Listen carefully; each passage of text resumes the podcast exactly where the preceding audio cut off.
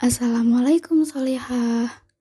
Jumpa lagi di Posesif Podcast Salimah Inspiratif.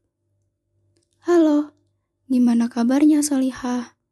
Semoga dalam keadaan baik-baik aja ya jiwa maupun raganya. Dan tetap semangat melakukan aktivitas sehari-hari. Hmm, Solihah, ngomong-ngomong, dalam keadaan pandemi seperti ini, Kadang merasa nggak sih, kegiatan yang dilakukan itu malah terasa banyak banget. Jadinya malah merasa energi yang dikeluarkan lebih besar dari biasanya. Jadinya, kalau udah merasa energinya habis, jadi males sama capek buat melanjutkan aktivitas lagi. Nah, kira-kira gimana sih cara merecharge energi itu kembali? Yuk, Simak posesif episode kali ini. Allah menciptakan manusia dengan segala kekurangannya. Dalam Quran Surat An-Nisa ayat 28, Allah menyebutkan bahwa manusia diciptakan lemah. Haus dan lapar adalah kode dari tubuh yang berarti tubuh butuh makan dan minum. Maka kita harus mengisi kekurangan itu. Tubuh kita membutuhkan makanan, karena energinya kita perlukan untuk beraktivitas.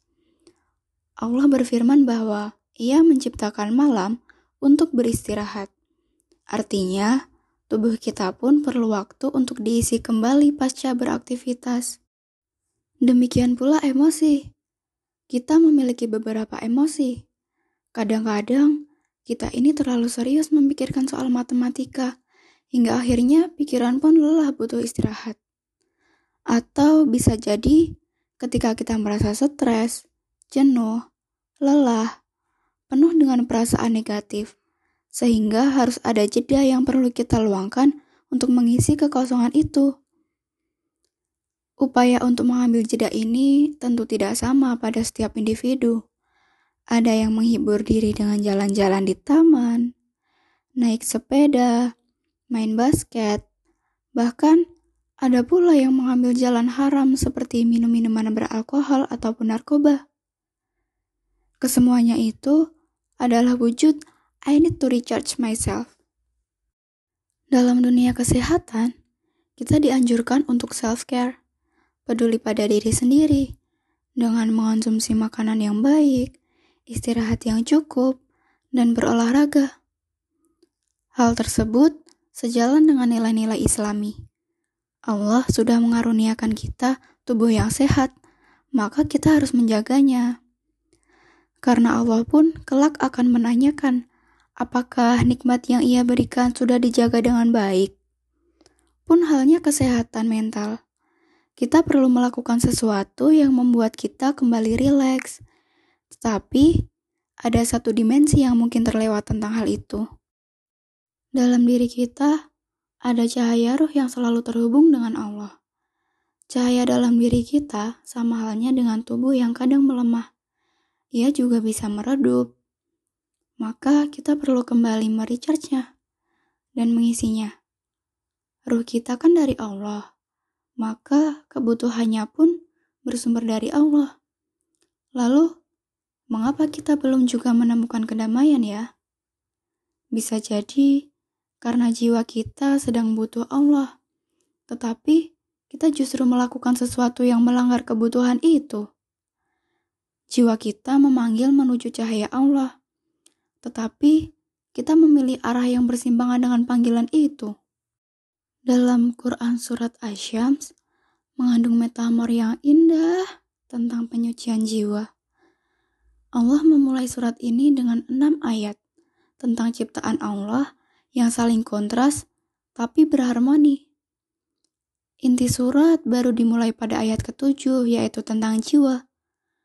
Pada surat Asyams, Allah bersumpah atas matahari. Ada bulan yang mengorbit matahari, lalu siang kembali menampakkan matahari yang bersinar gagah. Malam pun tiba menutupi matahari. Langit yang menakjubkan, bumi yang dihamparkan, Allah menyebutkan dua hal yang masing-masing bertentangan, tetapi sempurna, saling berharmoni. matahari bulan, siang malam, dan langit bumi. Ada keseimbangan pada semua hal tersebut. Orang-orang bumi mungkin kacau balau, tetapi matahari tetap akan terbit pada waktunya. Siang malam mungkin bergeser, tetapi tidak akan berubah. Tidak ada satu hari yang hanya siang terus-menerus. Keduanya silih berganti. Langit dan bumi pun berbeda, tetapi langit mencurahkan hujan sehingga bunga-bunga bermekaran hingga akhirnya menguap menjadi hujan dari langit. Deskripsi ini sebenarnya Allah tuh ingin menunjukkan pada kita bahwa keseimbangan itu tidak hanya ada pada semesta, sebenarnya juga ada dalam diri kita. Sayangnya, kita sering kesulitan menemukan keseimbangan itu. Ada orang-orang yang berlebihan memikirkan masa depan. Ada yang memiliki kesedihan berlarut-larut dan kekhawatiran yang tidak kunjung usai. Ada orang-orang yang tidak ingin terus-menerus memikirkan masalah mereka, tetapi justru merusak kesehatan mereka dengan makanan dan minuman yang tidak baik. Pada ayat ke-8 surat Asyams, Allah menyebutkan dua hal yang harus kita seimbangkan. Allah mengilhamkan pada diri kita jalan kejahatan atau fujur dan takwa. Kata fujur dalam bahasa Arab berasal dari kata fajar. Fajar bisa kita sebut ledakan. Jadi, dalam diri manusia itu ada sesuatu yang berpotensi meledak sewaktu-waktu untuk melakukan perbuatan sesuka hatinya. Sama halnya binatang. Hewan bisa sewaktu-waktu menerkam musuhnya jika terancam. Mekanisme manusia pun sama. Ia bisa melakukan hal-hal di luar kendalinya. Ada potensi untuk meledak, tetapi bedanya dengan binatang, selain fujur, Allah juga mengadugerahkan takwa. Allah anugerahkan kemampuan untuk mengontrol ledakan tersebut pada diri manusia. Seperti mobil, ada gas, ada juga rem. Tanpa gas, mobil tidak bisa bergerak. Tanpa rem, mobil bisa menabrak. Maka sebenarnya, fujur dan takwa itu dibutuhkan manusia.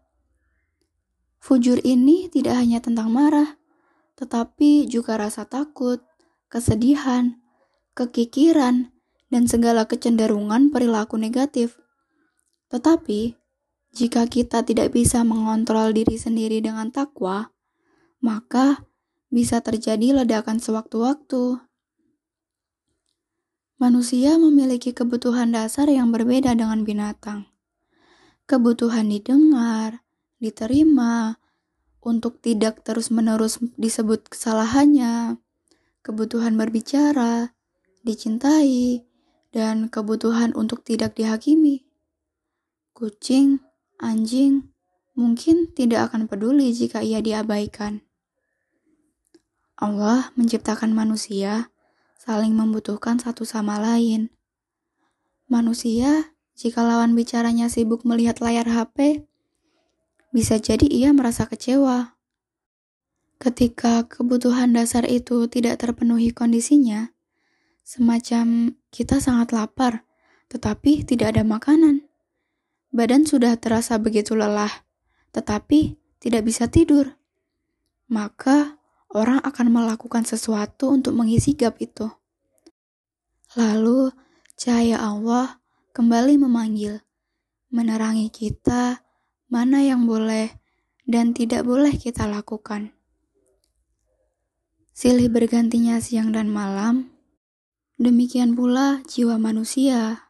Pada suatu waktu, ada kondisi yang menempatkan kita pada kondisi tergelap kita. Layaknya malam menutupi matahari, tetapi di tengah kelam malam, sesungguhnya masih ada rembulan yang memantulkan cahaya matahari meski temaram. Maka tugas kita adalah mengontrol konflik di dalam diri, mewujudkan keseimbangan fujur dan takwa, menuju cahaya Allah, kembali datang ke hadapan Allah, seperti pada Quran Surat Al-Fajr ayat 27 hingga 28. A'udzu billahi minasyaitonir rajim. Bismillahirrahmanirrahim. Ya ayyatuhan nafsul mutmainnah irji'i ila rabbiki radiyatan maradiyah Wahai jiwa yang tenang, kembalilah kepada Tuhanmu dengan hati yang ridho dan diridhoinya. Tentu tidak sama. Comeback to Allah berbeda untuk setiap orang. Masing-masing kita memiliki perjalanan dan kisah hidup yang berbeda. Lalu, bagaimana kita tahu bahwa kita sedang berada pada treknya? Yaitu hati yang ridho dan diridhoinya. Hati yang ridho atas apa pun ketetapan Allah. Sekalipun kita berada dalam kondisi tersulit. Serta memastikan bahwa setiap yang kita perbuat bahwa Allah ridho. Allah pun senang terhadap yang kita lakukan. Masya Allah ya solihah. Kedamaian dan ketenangan batin itu ada karena kita memilih menghamba seutuhnya. Ketika kita memilih mengikuti cahaya Allah, saat konflik itu hadir dalam diri kita, then you know what jannah is. Masalah yang kita hadapi bisa jadi sangat runyam dan semerawut. Tetapi ada ketenangan pada diri kita karena masalah itu justru mendekatkan kita pada Allah. Solihah, semoga kita semua dapat mengambil hikmah dari posesif kali ini. Nah, terus jangan lupa untuk tetap melibatkan Allah dalam setiap apa-apa yang sedang kita lakukan. Yuk, jangan lupa untuk dengarkan posesif episode lainnya. Selamat berjumpa lagi, Solihah. Dengarkan, rasakan, tebarkan. Wassalamualaikum warahmatullahi wabarakatuh.